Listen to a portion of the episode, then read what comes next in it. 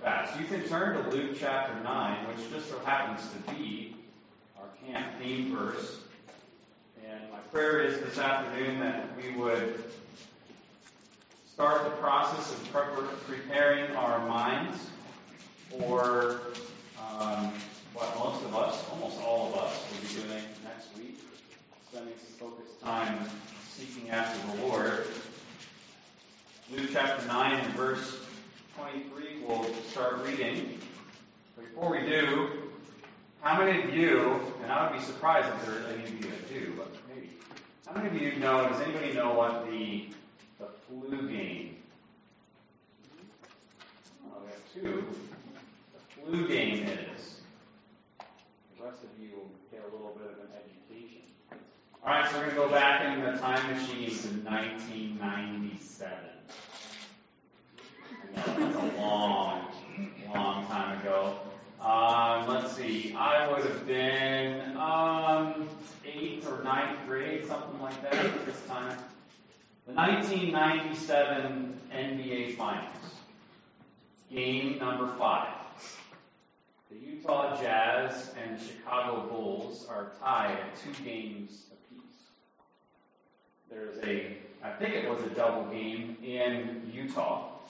And so the Chicago Bulls, led by Michael Jordan, for those of you who don't know anything about history, Michael Jordan and Scottie Pippen and Toni Kukoc and Steve Kerr and Luke Longley and um, uh, those are all the ones I can remember off the top of my head. But anyway, uh, they were in Utah, staying over for Game Five, pivotal Game Five. The series is tied, and it's going to go back to Chicago with a chance to to finish things out. Um, so whoever wins uh, gains a major upper hand. The team is staying over in Utah, the Bulls are. And of course, there's some controversy over what exactly happened. But somehow, whether it was through a bad pizza that Michael Jordan ordered and ate completely himself, or some sort of 24 hour flu bug, Michael Jordan got horribly, horribly sick. Um, I was just uh, just trying to refresh my memory a little bit, and so looking on. If you, if you go and Google the flu game, uh, there's all sorts of information you can find. Um, but he was so sick, so ill, he could hardly walk. But he was a superstar really the driving force behind the Chicago Bulls. Every time he sat, um, well, as a as a quasi Bulls fan, it was terrible. Every time he sat, it was just like the team seemed to tank. It wasn't necessarily the case, but just that's the way it seemed. Um, but he could barely walk. He could barely function. But yet he fought through that illness. Um, he didn't do much in the first quarter. Scored 17 points in the second quarter. And in the fourth quarter, uh, he scored seven points on a 10-0 run 10 to nothing run by the Chicago Bulls that basically put them in the lead, or at least close to the lead. And then his three pointer in the final half minute gave the Chicago Bulls a lead that it didn't lose. And that kind of set up a, a famous video. You may have even seen it without even knowing exactly what you were looking at, but Scottie Pippen kind of helping Jordan like a rag doll off the court. But they won the game. They won the game, and then, of course, that was game five. They went on to win game six, and the, uh, they were well on their way to their second three-peat. Uh, three, uh, two uh, sets of three championships all in a row. The flu game has its own lore, and obviously it has its own name. Because we see what Jordan did, and we say, wow, look at how much, how dedicated he was to the cause. Look at how he left everything he had on the court to win the game and eventually to win the finals. And it adds to the legend of Michael Jordan as being the greatest of all time. All right? And I think he probably was, but that's a little biased. But for you, you guys, that was a long time before you were born. What's the big deal? What was the what was the prize? What was the what was gained from that? They won the game. They won the championship. They were they, they were uh, um, uh, finishing the second three-peat, or at least working on the second three-peat. But you guys weren't alive. So already the accomplishment has begun to fade. We do respect people who give it their all and, and they put every, they put 100% into things, and we respect them. But what was what was gained in the end? Was it really all that great? It reminds me, though, this the, the, the, respect that we give for someone who gives it their all. It reminds me of what Jesus said, though, here in Luke chapter 9. And unlike giving your all in some sort of sport, unlike giving your all in, in some sort of pursuit, um, being the best, being the greatest of all time, the reward for that, while it is, you know, in the in, in, the moment, it is great. It, it tends to fade. It's as Paul talks about a corruptible crown. It doesn't really last. The next generation comes on, and they don't know who you are, and they've got superstars of their own, and they can care very little about what was accomplished in the past. It's a corruptible crown. But Jesus says there's a cause that you can live for that, is, that means far more than that. And it's a cause that, that is worthy of you giving 100%. It's worthy of you leaving it all on the court of life. So Jesus in Luke chapter 9 and verse 23, speaking to his disciples, he said to them all, If any man will come after me, let him deny himself and take up his cross daily and follow me. For whosoever will save his life shall lose it, but whosoever shall lose his life for my sake, the same shall save it. For what is a man advantaged if he gain the whole world and lose himself or be cast away? For whosoever shall be ashamed of me and of my words, of him shall the Son of Man be ashamed when he shall come in his own glory, and in his Father's glory, and in his Father's, and of the holy angels. Lord, would you help us in these next few minutes? Help me, Lord, to be able to, to speak that which you want me to speak. I pray that you would challenge us. I pray that you would get our minds focused and ready for the opportunity, the privilege that we have this next week of spending some time away and breaking from our normal routines and our normal habits and the things that we that we normally do and focusing on you. I pray that you help this time to be um, a special preparation and that you would ready our hearts to, to hear from you over this next week. Bless our few minutes that we have uh, together. In Jesus' name, amen. So Jesus has just finished up here in Luke chapter 9. Uh, we have the feeding of the 5,000 in the beginning of the chapter. Verse 18, uh, Jesus is talking to the disciples. He asks them, Who do people say that I am? And they, and they gave the different options, and then who do you say that I am? And Peter, of course, saying, You're, you're the Christ, you're the, the Son of God. And then immediately on the heels of that, Jesus makes this statement repeated in two of the other Gospels, Matthew, Mark, and then, of course, here in Luke, this same basic context. And he describes what it means to be a true disciple. He says, If any man come after me, let him deny himself, take up his cross daily, and follow me. There's a couple of things that I see that Jesus says about, and these are my words obviously, about leaving it all on the court. About putting forth your best effort not to obtain some sort of earthly prize or earthly crown but to receive something that is far greater. Notice how Jesus describes it. He starts in verse 23 with a desire to follow. He says, If any man will come after me, if any man will come after me. There is here described for us a desire to come after Christ, a desire to follow Jesus. And like he says, if any man will come after me. The idea of being a disciple, the idea of being someone who's sold out to God, who God can use, it's not reserved for a special group of people. It's not uh, reserved for you know people that come from a particular background, uh, people that look a certain way, people that have certain talents and certain skills or certain abilities. It's not reserved to just them. The idea of giving all for Jesus, this position of being a true disciple, a sold out disciple, is available to anyone. If any man will come after me. So, really, this is open to the whole world. And really, that's what Jesus is doing in the, in the gospel. He's doing it here uh, through his disciples. Uh, he, he's basically delivering a message to the world. Anyone can come to me. Everyone is invited.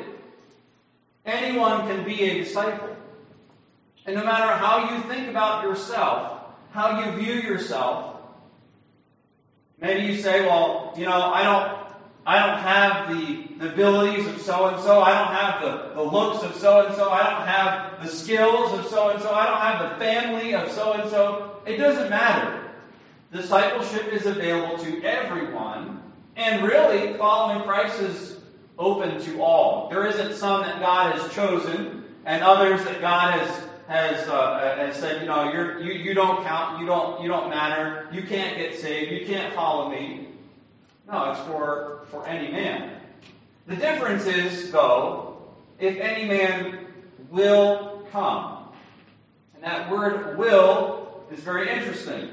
Sometimes we we use it, or we most often use it, to describe, uh, to just say, if any man is going to come after Jesus. But it means a little bit more than that. The word will means to desire or to want strongly. If any man desires or wants strongly to come after me. See, the, the possibility of discipleship, the possibility of being a disciple of Jesus, of being sold out for Jesus, it's available, it's open to everyone, but you've noticed that not everyone is a follower of Jesus. What's missing between those that are and those that aren't? Really, the answer to that question is simply desire. There, there's maybe some of you sitting here today. The difference between you, maybe you sit here as being lost, being unsaved The difference between you and perhaps the person sitting next to you or behind you who is saved. It's not, the difference is not God. The difference is not the fact that, you know, you know, God was more merciful to so and so than he has been to me. The difference is not, um, they're better than, than I am. No, the difference is desire. That's what it comes down to. If any man will come after me, it is open to everyone, but what's needed is a will. What needed, what's needed is a desire.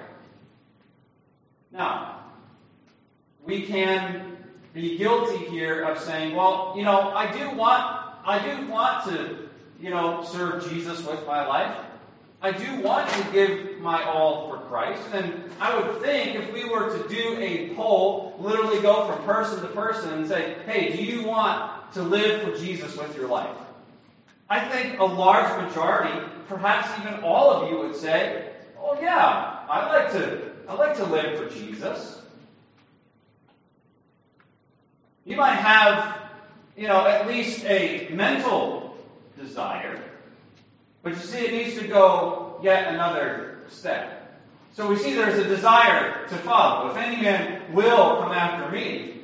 But number two, we see a delineation of following.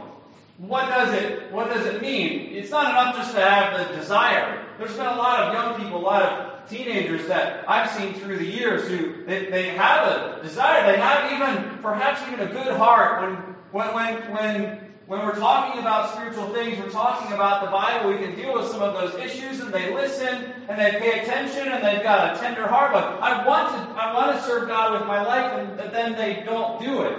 And it's not because they're rebellious. It's not because they're like, I don't want anything to do with this. I'm out of here. I'm not interested. No, they are.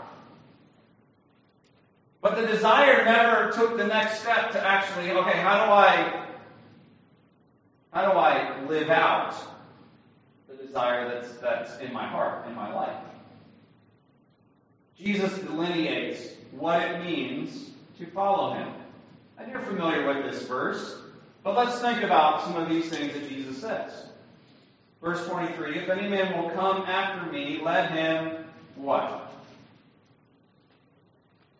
If any man will come after me, let him deny himself.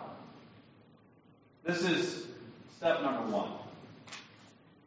If you want your life to count for Christ, if you want to be someone who, with the illustration of, of sports, if you want to be someone who leaves it all on the court of life for Christ's sake, then you're going to have to do something. And the first thing you're going to have to do is you're going to have to learn what it means to your life to deny yourself.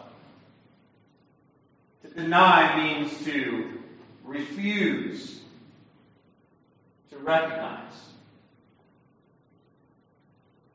If I'm denying a particular truth or a particular fact, it means that I just refuse to recognize that that, that fact exists. I just pretend it's not there. It's a refusal to acknowledge. It's a refusal and a rejection of what's there. And, and what are we denying? We're denying ourselves. It says, if any man will deny, or say, let him come, let him, I'll get it right. Um, let him deny himself. What exactly are you denying? Who are you? Let me ask you that question. What does it mean then to deny yourself? What is yourself? What do you think, Tim? Okay, perhaps it's the your old man. I think it definitely involves that. But there I think there may be even a bit more. Perhaps it goes deeper than just your old man. You're made up of a bit more than just your fleshly desires. What are you made up of?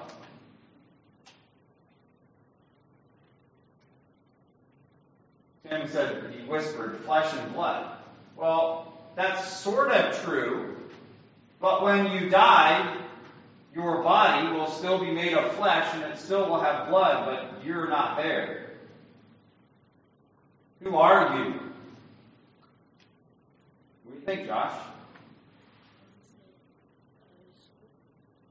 Okay, your soul. What, what kind of things, what, what is your soul? What is your soul, Ethan? Right, but the Bible uses it uh, interchangeably with your heart. Your heart is your thinker, feeler, chooser. Your heart is your thoughts, your emotions, your desires. And that really is the real you. It's who you truly are. So when Jesus says, I'm going to deny, or, or I'm requiring for discipleship the, the requirement of denying yourself. It means that you're, you're denying your thoughts. You're denying your feelings, your emotions. You're denying your particular desires. And of course, as Tim mentioned, you are denying those fleshly desires for sin. You're denying yourself. I, I, I thought of 1 Corinthians chapter 9. It's a familiar passage, but Paul says when, when he's thinking, he, he actually mentions the fact about uh, wanting to deserve, to, uh, to earn the incorruptible crown. And he says, I therefore so run, 1 Corinthians 9.26, not as uncertainly, so fight I not as one that beateth the air. So he's saying, I'm, I'm not like somebody who is just running for the sake of running. Probably seen some little kids that looked like they were running just for the sake of running, just you know, no rhyme or reason, they're just running around in circles. Right? He said, I'm not running that way.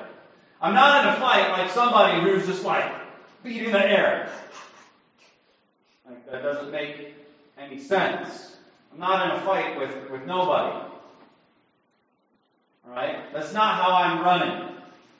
But, he says, this is how I'm running my race. This is how I'm trying to obtain that crown. I keep under my body. and bring it into subjection. Lest by any means, when I have preached to others, I myself should be a castaway. You know, your, your body has desires. Now, are all, are, are um, all the desires of your body sinful?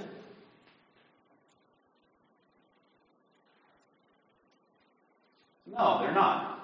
Right? Not. Do you have a desire for food? Is that sinful? No. God made you with that desire, right? And if you don't fulfill that desire, there's physical consequences, all right? Is desiring um, human relationship, friendship, is that a desire that's wrong? No. There's even a desire for intimate relationships with someone else, a member of the opposite sex. That's how God has made us. Is that, is that desire in and of itself wrong? No. Now, if the devil's come along and he said, all right, I'm going to take those desires and I'm going to corrupt them. A desire for food could easily become gluttony. Uh, a, a, desire for intimate relationships can easily become, before you know it, fornication. All right, so he's corrupted all, all those different desires, but, but those are the desires that, that your, your body wants. And Paul says, I, I keep my body under, meaning I, I keep it in the place where it belongs. Now, not all the desires that it has are sinful, but all the desires that it has are placed underneath my control. And denying yourself means that you learn how to say, you know what? I have some thoughts, I have some emotions, I have some desires, but they are going to be subjugated. They're going to be put in a lesser priority position lesser than the ultimate goal of following after Christ and giving my all for Christ. So if we're going to leave it on the court for God, we're going to have to deny ourselves. We're going to have to deny some, some bodily desires. We're going to have to deny, for example, the desire to, to rest and to sleep in order to give place to seeking after God in our day. We're going to have to put to, to death the desire for certain comforts, certain enjoyments, because they get in the way of following after Christ. Deny yourself. And he says, If any man will come after me, let him deny himself and take up his cross. Second thing is take up. First of all, deny. Second, take up. What does that, what does that mean, to take up?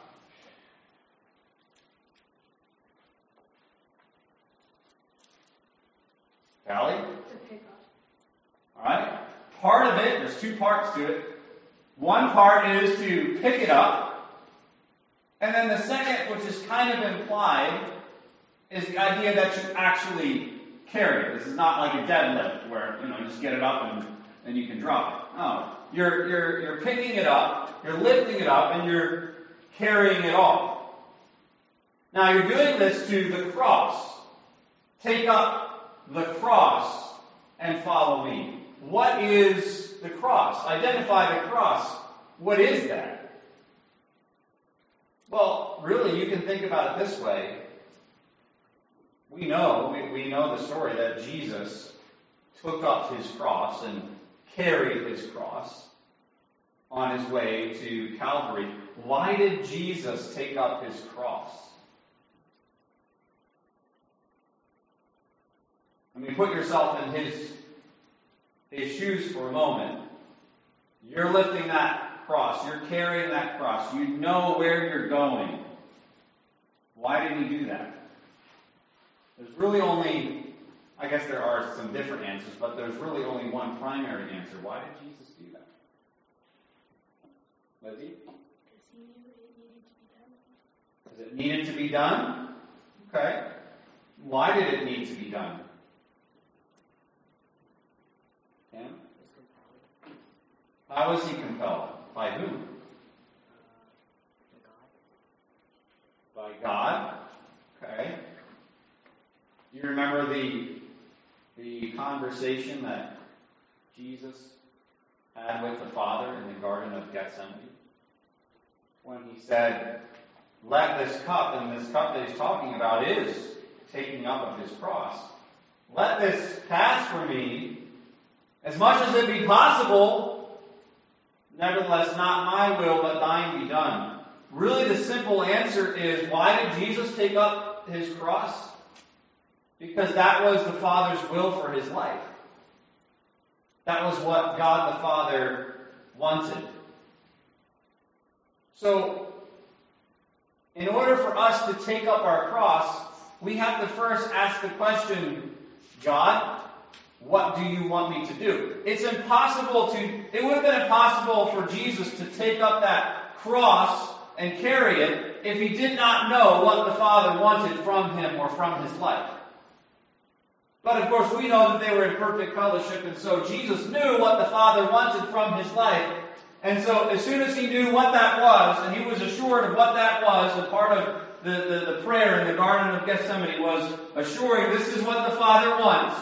All right, I know what God wants, so therefore I can take up the cross and fulfill God's will, the Father's will. We can't do that unless we first know what God wants us to do. Unless we first take the time to ask, God, what do you want from my life? And part of the thought process of, of, of, of um, having this theme over this next week is for you to give some serious thought and, consideration. Would ask God, what do you want from my life? And am I willing to give you everything. If that's what you ask, if that's what you require, am I willing to do that? God, what do you want me to do? You know, on a practical level, uh, I've mentioned this to some of you, but this is this has been really helpful to me. In in the book of First John, it talks about the the, the the attractions of this world. All right, the lust of the eyes, the lust of the flesh, the pride of life. It's really the devil's management system. To do is the lust of the flesh. To, to have is the lust of the eyes. To be is the pride of life. To do, to be, to have. That's what the world is screaming at you. This is what you need to do. This is what you need to be. This is what you need to have. Alright? And then inside all of us, there are desires influenced in, in various directions to do, to be, to have. You have desires to do, you have desires to be, you have desires to have. And so the world has a will, we call it that one, and call it that. The world has a will in that area for you. If you listen to the world, they're going to tell you this is what you need to be, this is what you need to have, this is what you need to do. And in order to defeat the world and the world's purposes in your life, all you have to do is come over here and say, Lord, what do you want me to do? What, who do you want me to be? What do you want me to have? You know, you can pray that in your daily time with God every single day. God, today, what do you, who do you want me to be? What do you want me to have? What do you want me to do? And the reason why that's so important is if you don't know what God wants you to do, then how are you going to take up your cross? It doesn't work. It, it falls apart. Deny yourself. Take up your cross. So, in order to take up that cross, you have to identify what it is. Okay, it's knowing what God wants for my life, but how about this? It also involves carrying that cross. Not just sort of picking it up, but carrying it, actually taking a step, putting into action. Now, what does the Father want me to do? Jesus knew before the soldiers came to Gethsemane, the Father wants me to go to the cross. But it wasn't until the cross went on his back and he started walking that road did he really take up that cross in a literal sense. So we've got to actually put some action to it. We've got to actually put some obedience behind the answer to the question of God, what do you want me to do? It's not just about knowing, okay, God wants me to do this, alright, so I'm gonna go, go about my normal business. But it's actually, okay, God wants me to do this, so therefore, what is my next action? What is my next step so I can put that into practice in my life? And by the way, how often must this be done? How often should we be asking the Father, what's your will for me? How often should we be finding God's will and putting it into action? Well, what does the verse say? We're to take up our cross. What's the next word? Daily. Every single day. We're to be doing this. Finding out, this is what a walk with God is all about. Finding out what God wants from me, and then putting into place, putting into practice a plan of carrying that cross, of, of doing God's will. Deny yourself, take up your cross, and follow. Number three is follow. Deny, take up, follow. Follow means to come behind someone, identifying with them, and behaving in accordance or agreement with them. They become the focus. They become the person that we are looking at. And we've mentioned many times where, where our eyes are focused, that's where we're going to go. And when we're following Jesus, our eyes are focused upon Him, and we're identifying with Him, and we're acting in accordance with how He would act. We are, we are like the, the little child who is walking behind uh, uh, their, their father, stepping in the footprints. They're identifying with their father. They're trying to act in ways that would be like the Father. And you know what? In following Jesus, that's the same desire in, in our lives. I want to be like Jesus. I want to walk as He walked. I want to do as, as He has done. I want to operate in a way that He has operated. I want to be like Him. Follow Him. In order to leave it all in the court, we're going to need to desire to follow, and we're going to need to know what it means to follow, denying ourselves, taking up our cross, and following Him. But then in verse 24, there is a description of the principle of following. Verse 24 is kind of like the reason why. It's kind of like, okay, I told you to do all these things in verse 23. What's the principle behind that? Why am I telling you to do that? That There, there's a truth that's here. And the truth is this. Whosoever will save his life shall lose it, but whosoever will lose his life for my sake, the same shall save it. So the principle is this, it's two parts. Saving is losing. That's part one. Part two, losing is saving. Okay, so what does it mean to save? To save, the desire to save, means to, to, to strongly desire to keep or to preserve your life. What you want. What you feel, what you desire. I want to hang on to that. I want to keep that. I want to preserve that. This would be the opposite of denying yourself. Right? I want to save it. I want to hold on to it. I don't want to give up my thoughts. I don't want to give up my plans. I don't want to give up my dreams. I don't want to live contrary to my feelings. By the way, nobody really wants to do that. But how many times have you said, or have I said, you know, I, I stopped doing that because I just didn't feel. Ah. There's a lack of denial of yourself there. I don't want to live contrary to my feelings. I don't want to say no to my desires. Well, what you're really doing is you are saving your life. You are keeping it. You're, you're trying to preserve it for yourself. And what does Jesus say is going to happen? He says, if any man will save, if you have the, that desire to hold on to your life, you shall lose. This is a negative promise. This is what is going to happen. Jesus is saying, you do this, this will be the result. You desire strongly to keep and preserve your life, you will lose it. You will ruin it. You will destroy it. You understand this afternoon that if you get everything that you want out of life, you will mess things up. This is why I mentioned this before.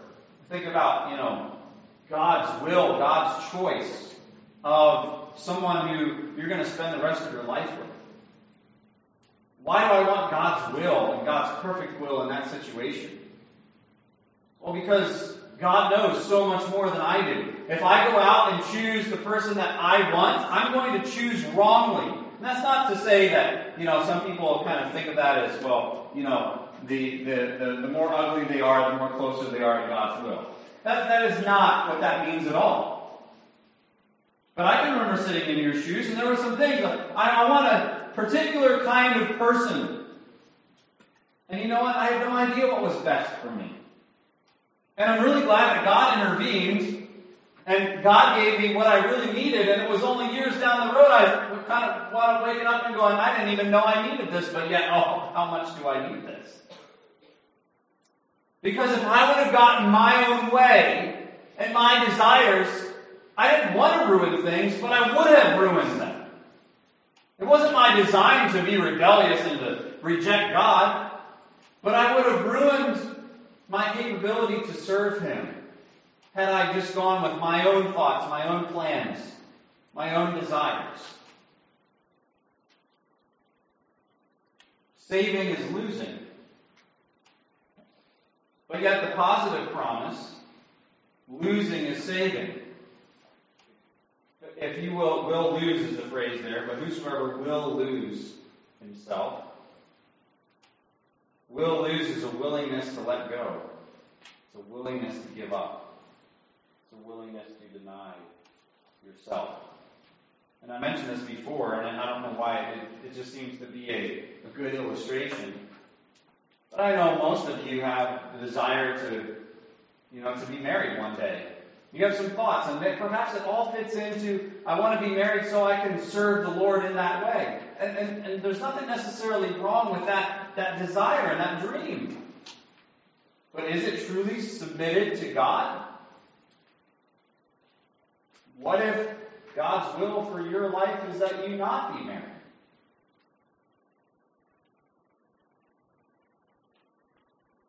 That's, the, that's where it becomes difficult, doesn't it? We've got to be willing to let go of those dreams, of those thoughts, of those desires. We have to be willing to deny ourselves. But the wonderful thing, and God's not kind to us and, you know, He just wants to rip things away from us. That's not His design. His design is that He's, he's telling us, if you'll do this, the promise is you, you shall save it. You are going to free your life from harm or from evil. It's kind of like this. Make sure I have enough time. Okay? It's kind of like this. Josh, can you help me? Okay? This is Josh's life. Alright? Now, I want you, Josh, to hold, I want you to hold this. But I want you to hold it in a way, just think like, what would be the best possible way for me to hold it so that I don't lose it.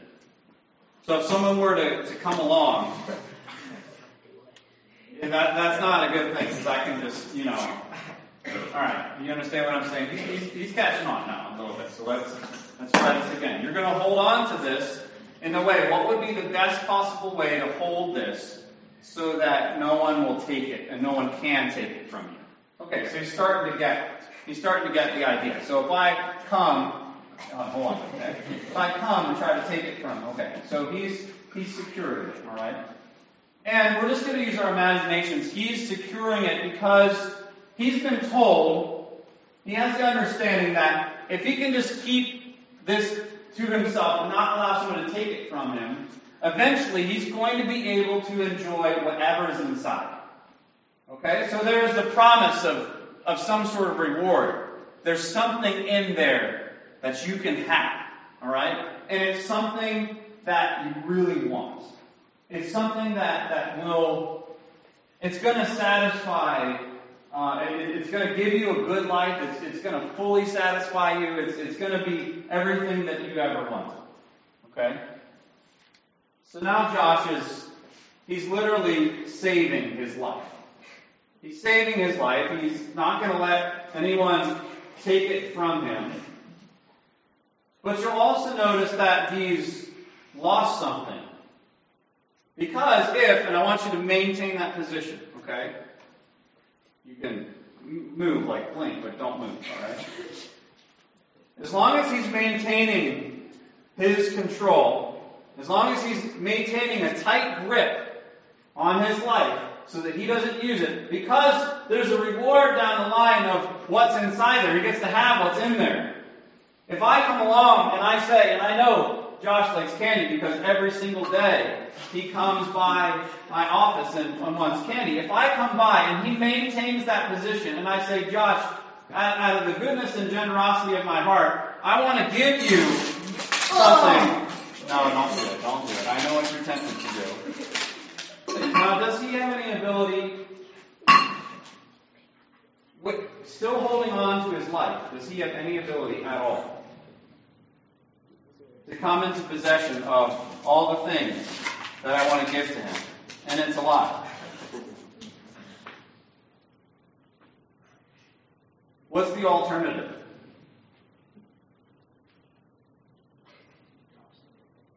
The alternative is that he loses his life, and now don't do it, because I know you want to. he loses his life, and guess what? Now he's able to receive what I want to give him.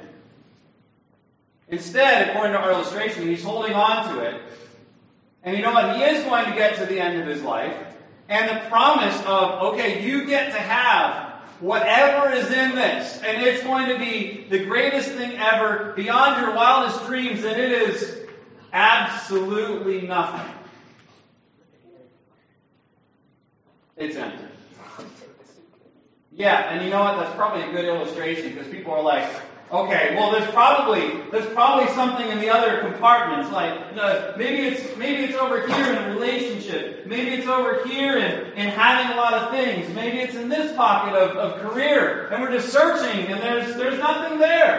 It's there's nothing there.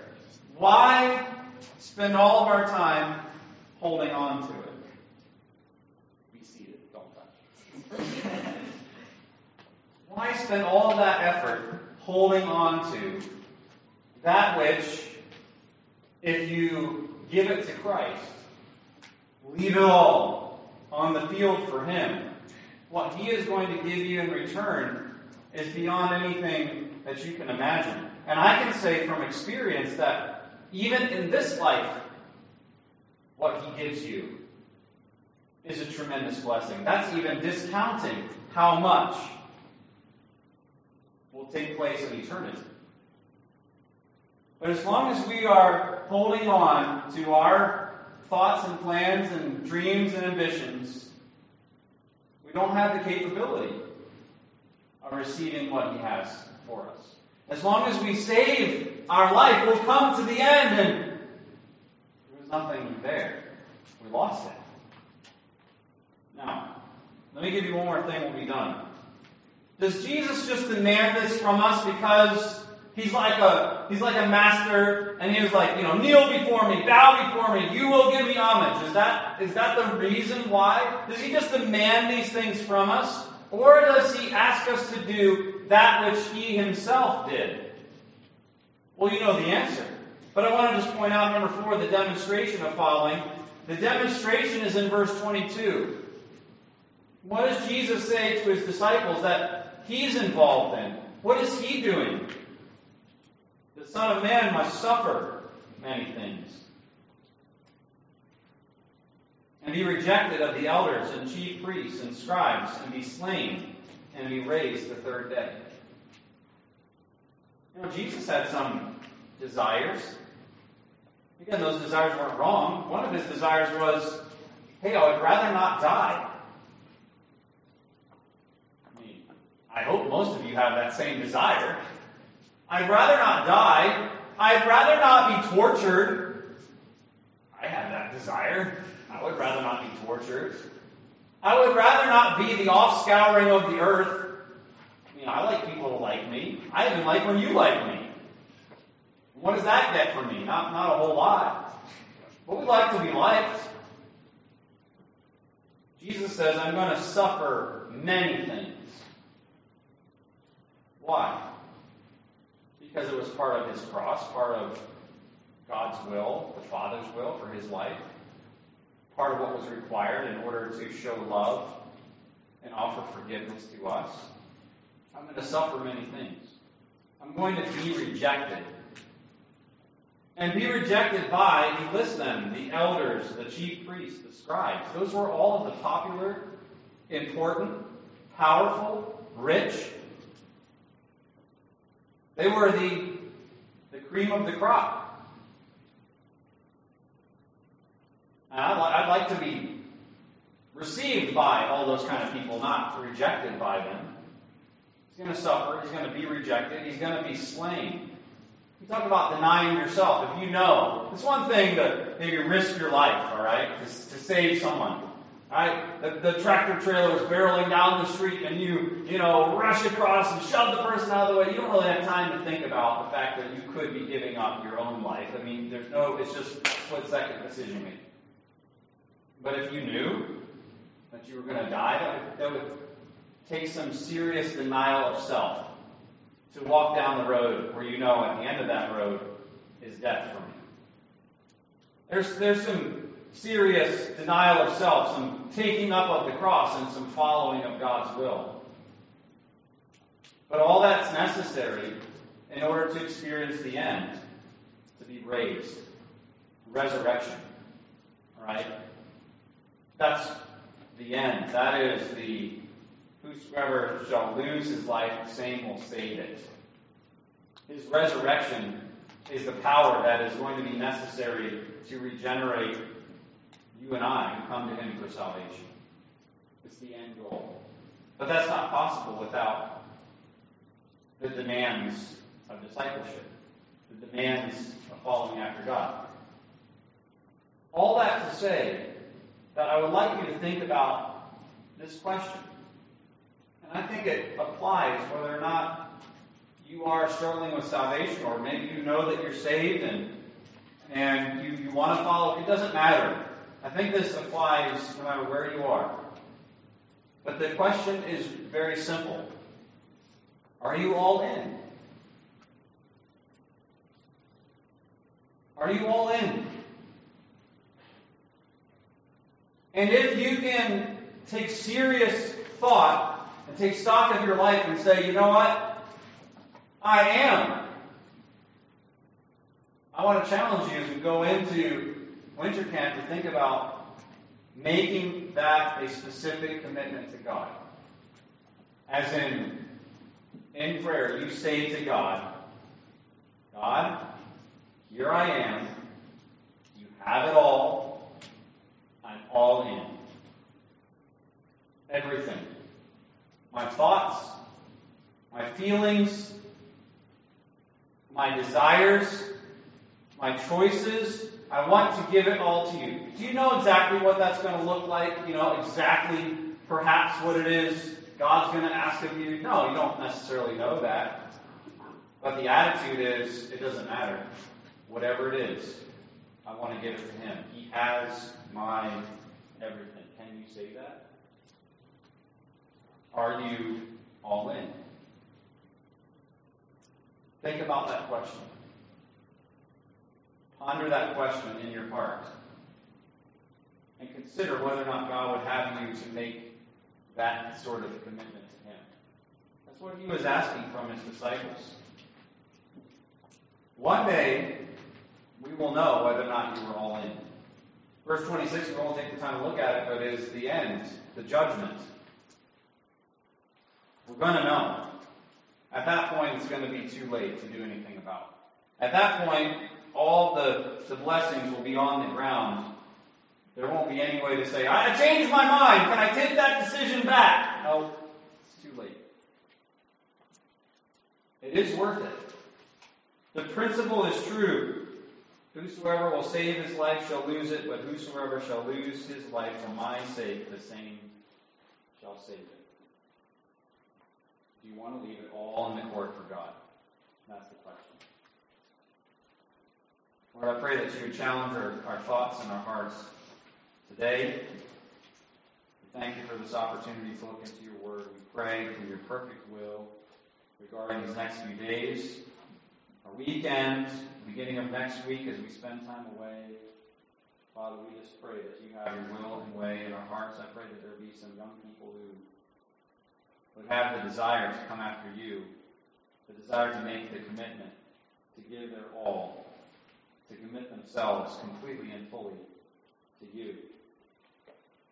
And then live to see all the blessings that come when we surrender our lives, when we give up that which we want to hang on to. And we allow you to give us your perfect will, allow us to live your perfect will for our lives. Thank you for this time. I pray that we remember these things, that you prepare our hearts for the days ahead. In Jesus' name we pray. Amen.